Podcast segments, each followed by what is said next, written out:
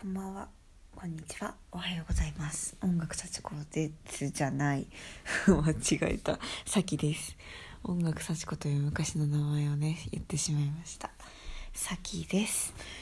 今日はですね、あの、私 YouTube で自分の作った歌を公開してるんですけど、あの、最近ね、その自分で作った歌を昔に公開したやつに、の概要欄に、あのその歌についてっていうかその歌の背景に思ってることみたいの書き始めたんですよね。でちょっとその話をちょっとしようと思って前にしてたら申し訳ないんですけどえっとまず「しっくり」って曲があって その「しっくり」っていう曲ねの概要欄に書いたのがなんか人人間私たちって言葉に縛られてるよねっていう話でどういうことかっていうと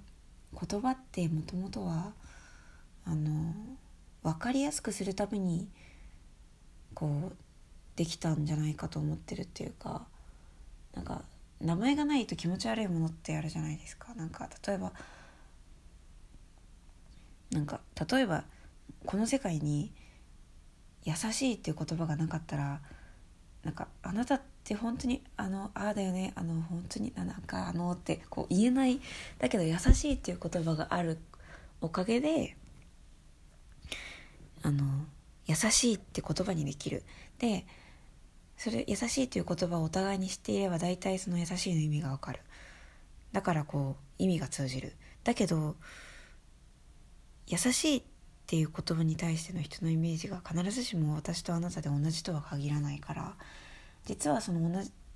言葉をしゃべ同じ日本語を喋っていても実は少しずつズレっていうのは生じているわけですよね。でまあ問題がないことがほとんどだと思うんですけど時々問題が起きる。であの多分面と向かって喋ったりこうやって声情報で届けている時はその喋ってるトーンとかであの誤解は生まれないと思うんですけど特に今は LINE とかそういうテキストだけでのやり取りっていうのが増えていて本当にテキストだけでやり取りするのって難しいなって思うんですね。ごめんって書いてもごめんなのかごめんなのかごめんなのかごめんね。なのかなんかこのニュアンスが全然伝わらない？まあ絵文字をつけたところでそれが嘘っぽいって思われるかもしれないしだから言葉があるからつつ、えー、通じ合えると思っていてはとても危険だと思うっていうのがまず一つ。だからテキストの会話って難しいよねっていうのがまず一つ。で次に何を言いたいかっていうと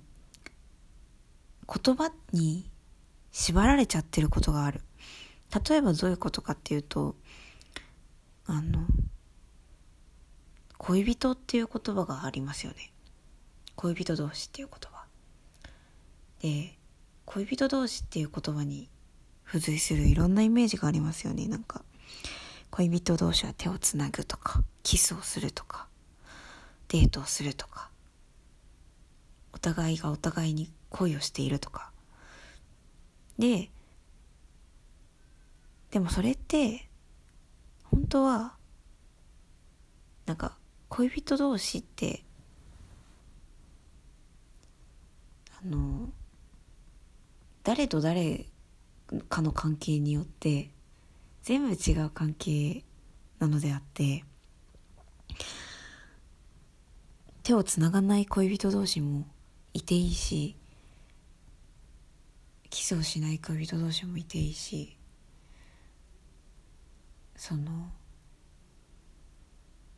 ただ恋人っていう言葉って区切られてしまうことによってその付随するイメージもそのどうしてもこうついてきてしまう。だからこれって恋人って言えるのかなって思っちゃう。のってなんかなんか自分たちの関係がなんか違うなと思って言ってるならいいんだけど普通恋人ってこういうことするよねっていうのってなんか変じゃないかなって思うんですよね。だってそれって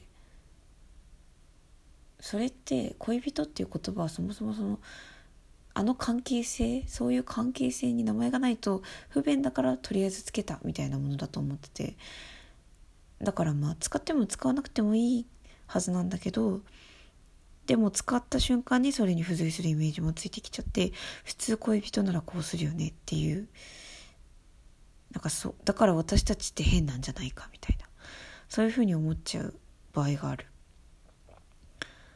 だったら恋人なんて名前捨てて私たちの関係っていう名前でいいじゃんみたいな。なんか無理やりそのもともとみんなが使ってる一般的な言葉に当てはめちゃうと特に関係性とかだとねなんか息苦しくなることがあるんじゃないかなって思ってだからそのこれって変かなとか思ったらまずその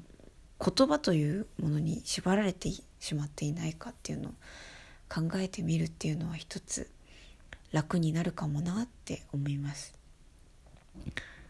でまあその「しっくり」っていう曲はあの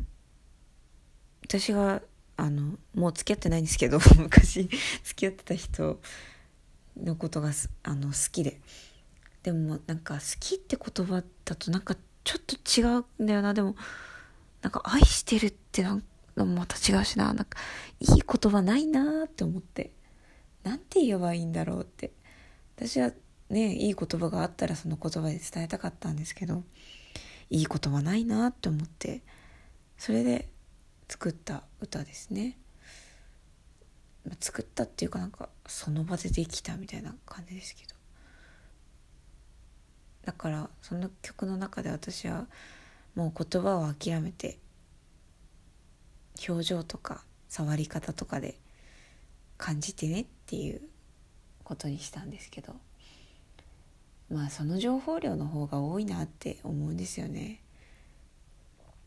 なんか無理やりその記号に当てはめるよりも相手の目を見るとか触り方とかそういうので伝わってくる情報の方がずっとその方がずっとわかるなって思うのでね。うん。まあ会えるならばそういうのをフル活用してほしいですね。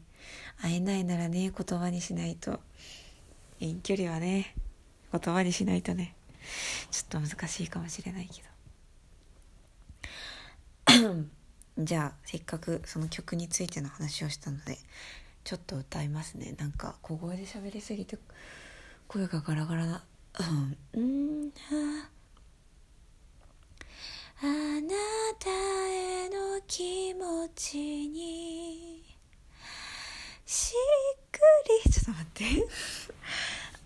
ちゃんと歌うか。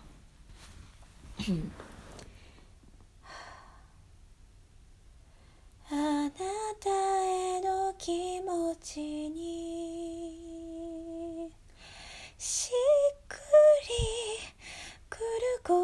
葉が見つからないの。ずっと探してるのに好きじゃ足りないし。だからね私の目を見て触れてる手を感じて。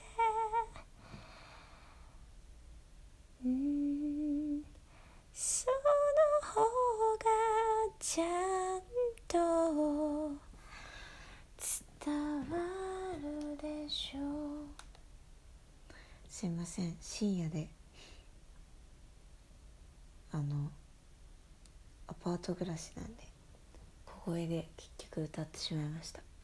ちゃんとピアノと一緒に歌ってる動画は YouTube をご覧ください。漢字に先にアルファベットに先で検索したら多分出ると思います。なんか絵なんか黄色いお花が周りにある N アイコンです。という感じでですね YouTube では自分の作った歌とかを載せています。でここならっていうアプリサイトでオーダーメイド作曲って言って依頼してくださった方と一緒に音楽を作る。その方が書いてくれた、えー、詩に曲をつけたりとかこういうシチュエーションでこういう送りたい人がいるんですけど歌詞考えてくれませんか？って言われたら分かりましたって言って歌詞も曲も作るみたいなサービスをしております。最近ねあの歌入れサービスも追加しました。であの高音質伴奏音源。だからオーケストラの音がする伴奏とかもあの追加しました。まあこれは私が作らないでちょっと友人に移植するんですけどね。友人頼りになる友人に移植します。はい。っていうことをやっております。はい。なので私の歌が今日全然小声でしか歌ってないですけど歌が気に入ってくれたらそういうのもチェックしていただけると嬉しいです、まあ、YouTube からだいたい私のやってる SNS には飛べます。ブログとか Twitter とか。お願いします、えー、このラジオはですね、えー、全然今までのエピソードでは言ってなかったけどメールを募集しております、えー、音楽幸子アットマーク Gmail.com えー、ONGAKEKUSACHIKO アットマーク Gmail.com まで、えー、メールをくれたら嬉しいです。歌ってほしい曲とかこのテーマで即興でピアノ、え即興で歌ってほしいとかあとはえー、っとね昔作ったコーナーで失敗を褒めるのコーナーっていうのがあってこういう失敗をしましたって言ってくれたら私がそれをね絶対肯定的にひっくり返して言うっていうねコーナーね一度もやられたことがありません。メールが来ないので。はい。っていうのもありますのでメールねとにかくくれるとめっちゃ嬉しいです。はいよろしくお願いします。最後まで聞いてくれてありがとうございました。それではまた。